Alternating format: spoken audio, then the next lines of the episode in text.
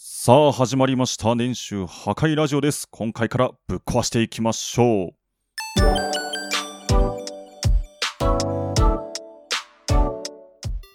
というわけで今回からスタートしていく年収破壊ラジオ、えー今喋っているのは鈴健と申します。よろしくお願いいたします。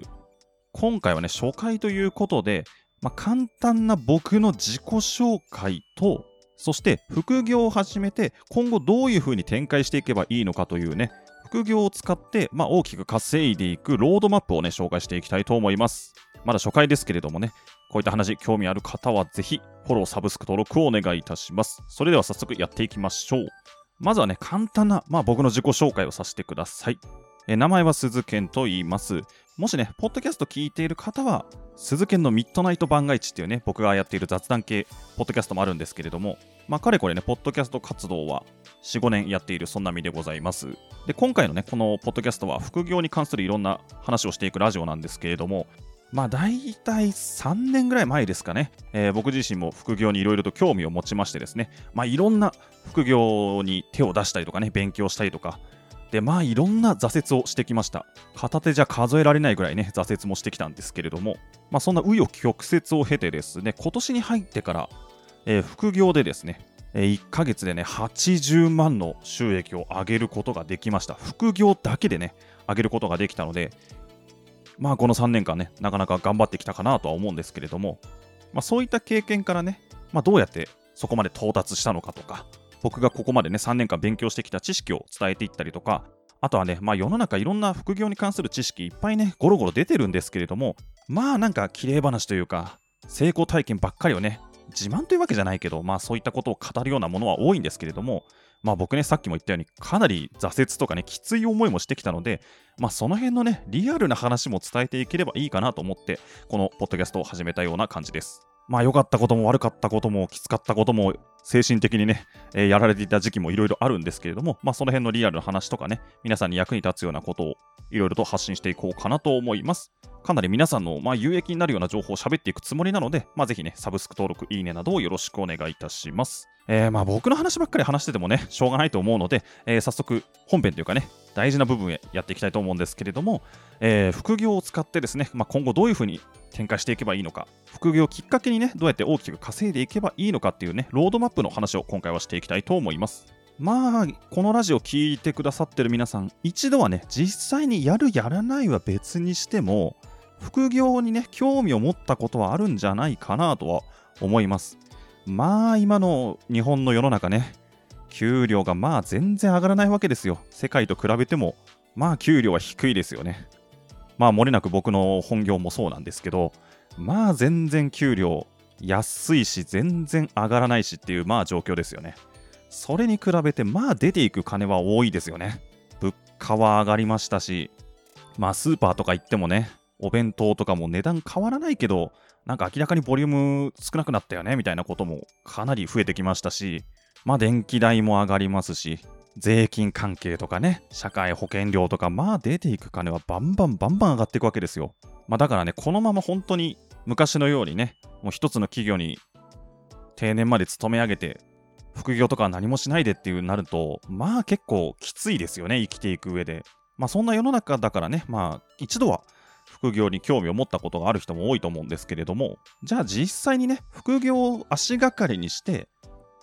今後ね、少しでもこう豊かな生活というか、皆さんの理想の生活ってあると思うんですよ。例えば月に1回旅行に行きたいとかね、美味しいものを食べたいとか、ディズニーいっぱい行きたいとか、もっとあと5万あれば、こういうことしたいのになっていうのが皆さんの中にあると思うので、まあ、それを実現させるためにね、副業足がかりに、まあ、どうしていけばいいのかなっていうのをね、今回はロードマップを紹介していこうと思うんですけれども、まあ、これは単純に僕が個人的にバーッと喋ってるだけじゃなくて、まあ、世の中のいろんな情報を発信してるインフルエンサーの方とかも、様々な方が、まあ、提唱というかね、こういう風にしていくといいよっていうものだったりとか、まあ、実際に再現性のあるものとかをね、しっかりとまあこの3年間で僕は勉強してきましたので、まあ、それを踏まえてお話をしていければなと思います。では、まずは最初に概略をバーッと紹介していきますね。まあ、全部でざっくり5つの段階で進んでいくかなと思います。それをまずバーッと紹介していきます。まず第1段階としては、もうとにかく何でもいいので、本業以外で稼ぐスキルっていうのを身につけましょう。細かい話は後で話します。で、2番目、その稼ぐスキルを身につけたら、案件とかを獲得して、実績と経験値を積み重ねていきます。そして3番目、実際に案件をこなしていく中で、溜まってきた経験値とか実績とかを、まあ、ブログだったりとか YouTube とか、まあ、そういったメディアにまとめていきましょう。で、そして4番目、SNS マーケティングを使って自分自身だったりとか経験値とか実績を売り込んでいきましょう。で、最後5番目として大きく稼いだお金をまあ、いわゆる資産運用に回して資産を増やしていく。大きくこの5段階をね、踏まえるのが、まあ、いろんなね、インフルエンサーの方の発信だったりとか、まあ、実際に僕の経験値とかからも踏まえて、このステップを踏んでいくのが一番いいのかなとは思います。でちなみに僕はね、最後の5番目の資産運用でね、回す方まではまだいけてはいないんですけれども、えー、4番目までは来れてますね。SNS マーケティングをまあ学んで、大きく稼いでいくっていうところまでは来れているので、まあ、最高でね、1ヶ月で80万を稼ぐとか、まあ、そういったところまでは来れています。じゃあ、各ステップでもうちょっと細かく見ていこうかなと思うんですけれども、えー、まず1個目ですね。何でもいいから本業以外でね、稼ぐスキルを身につけるという話です。まあこれは皆さん副業といったらね、いろいろと思い浮かべるものがあると思うんですけど、まずはね、本業が皆さんあると思うんですけど、それ以外でね、稼ぐスキル、何かしらを身につけていきましょう。これは別に何でもいいです。まあ、プログラミングでもいいですし、背取りでもいいし、動画編集でもいいですし、とにかく本業でね、稼ぐ以外のもので何か一つスキルを身につけていきましょう。まあ実際にどれがおすすめなんですかって話をするとすごく長くなっちゃうので、この番組ブログも用意してますので、まあそっちでね、細かい解説とかもしていくので、まあぜひそちらもチェックしてほしいんですけれども、まあとにかく何でもいいから一つね、スキルを身につけていきましょう。まあそれは個人差があると思うので、個人差っていうのは、まあ正確に合う合わないとか、自分の生活スタイルでね、時間が取れる取れないとかあると思うので、何か一つね、スキルを身につけましょう。ちなみに僕がね、案件を獲得したスキルは動画編集ですね。まあ、それ以外にも、ウェブプログラミングとか、まあ、いろんなものを学んだんですけども、まあ、冒頭でも言ったように挫折を繰り返してきまして、まあ、最終的にね、案件を取ったのは動画編集でした。まあ、この辺の詳しい話とかね、どう紆余曲折したのかって話は今後喋っていければなと思います。で、このね、スキルを身につけておくとか、まあ、いわゆる知識ですよね。動画編集の知識だったりとか、プログラミングの知識とか、こういったね、知識をね、蓄えておくっていうのは、まあ、今後のエピソードとかで話そうと思うんですけど、すごく大事なものになります。知識って本当に大事な資産なので、しっかりとスキルとその知識をね、身につけるっていうのを大事にしてください。そして2番目のステップですね。まあ、プログラミングならプログラミング、動画編集なら動画編集のスキルを身につけたら、今度は実際に案件を獲得していきます。まあ、案件の獲得はね、クラウドワークスとか、ランサーズとか、えー、ココナラとかでね、いろいろと募集があるんですよ。ホームページ作ってください。コーダーさん募集してますとか、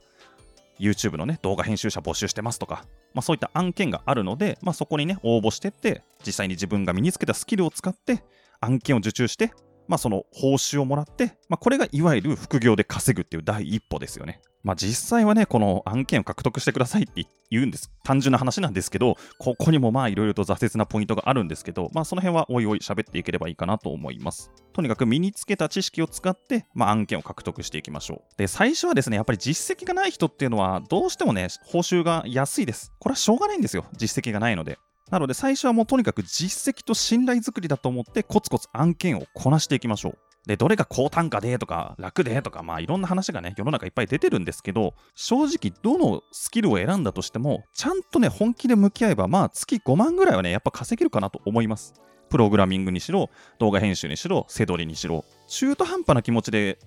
稼げばラッキーぐらいだとなかなか難しいんですけど、ちゃんとね、向き合ってやっていけば、どのスキルでも月5万ぐらいはね、しっかりと収益上げられるんじゃないかなと思います。そうやってスキルを身につけたら、どんどんどんどん案件をこなして、実績とかね、あと経験値ですよね。やっぱり本番でしか得られないね。いくら勉強したとしても、勉強中に身につけたことと、本番でね、本番というか仕事で身につけたものってのはやっぱ全然違うものなので、まあ、そういった経験値をね、しっかりと貯めていきましょう。そして3番目ですね。経験値、実績が溜まってきたらですね、ぜひやってほしいのがブログとかですね、まあ、YouTube とか、まあ、ポッドキャストでもいいんですけど、自分のね、経験値とか実績とかをね、ストックするメディアといいますか、あと世の中にアピールできるものにね、残しておくっていうのはすごく大事だと思います。あと最近だとね、ノートとか、そういった有料記事みたいなやつにまとめて自分のノウハウだったりとか経験値とかをこう商品化して販売するっていうのもありだと思います。で、この辺まで来れば実績もある程度溜まってくるので、仕事のね、単価も上がってくると思います。最初は多分、もう安い報酬金で受けるしかないんですけれども、どんどんどんどん実績が溜まってくれば、どんどん単価も上がってくるので、その実績を踏まえて単価を上げつつ、ブログとかに自分の知識とか経験値をまとめておく。なんでブログにまとめるかっていうと、一つはですね、ブログ書いておけば、ある程度ね、勝手に人が集まってきて、収益がね、上がるんですよね。まあ、もっと細かい話はいっぱいあるんですけれども、単純なね、話として、まあ、ブログだったり YouTube だったり何でもいいんですけど、その経験値をね、必要としてる人って必ずいるので、まあ、そういったものをまとめといたりとか、あとはそういったメディアを見て仕事が舞い込んできたりとかもね、するので、まあ、そういったメリットもありますし、まあ、あとはね、YouTube とかだったらね、まあ、収益化した人だったら広告収入が勝手に入ってきたりとかね、そういったことも可能なので、ぜひね、経験値とかをしっかりと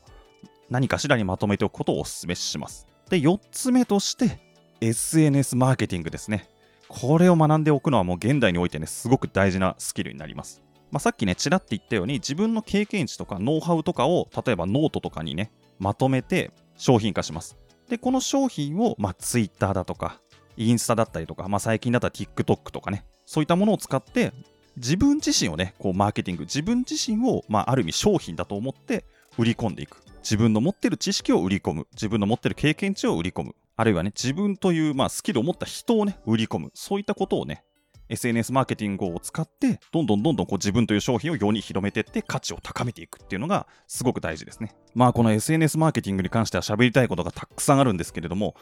一気には喋れないので、またこれもおいおい喋っていければいいかなと思いますし、まあブログとかでもね、まとめていこうと思うんで、そちらもチェックしていただければなと思います。もうここまでしっかりと実践できれば、まあ僕もね、実際1ヶ月で80万近くね、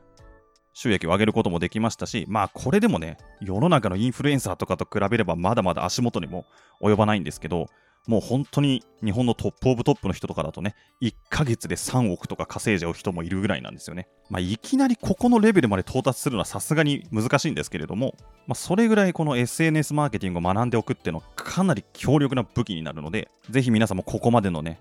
ステップまで目指してほしいなと思います。で、最後5つ目ですね。その SNS マーケティングとかを使って、まあ、大きな資金を得たら、それを資産運用に回して、まあ、よくね、お金に働いてもらうみたいな感じですけれども、まあ、それでどんどんどんどん資産を増やしていくっていう流れですね。まあ、このような大筋を通ってくると、まあ、副業をきっかけにね、この先少しでもこう自由のあるというかね、冒頭でも言ったように低賃金で働かされて、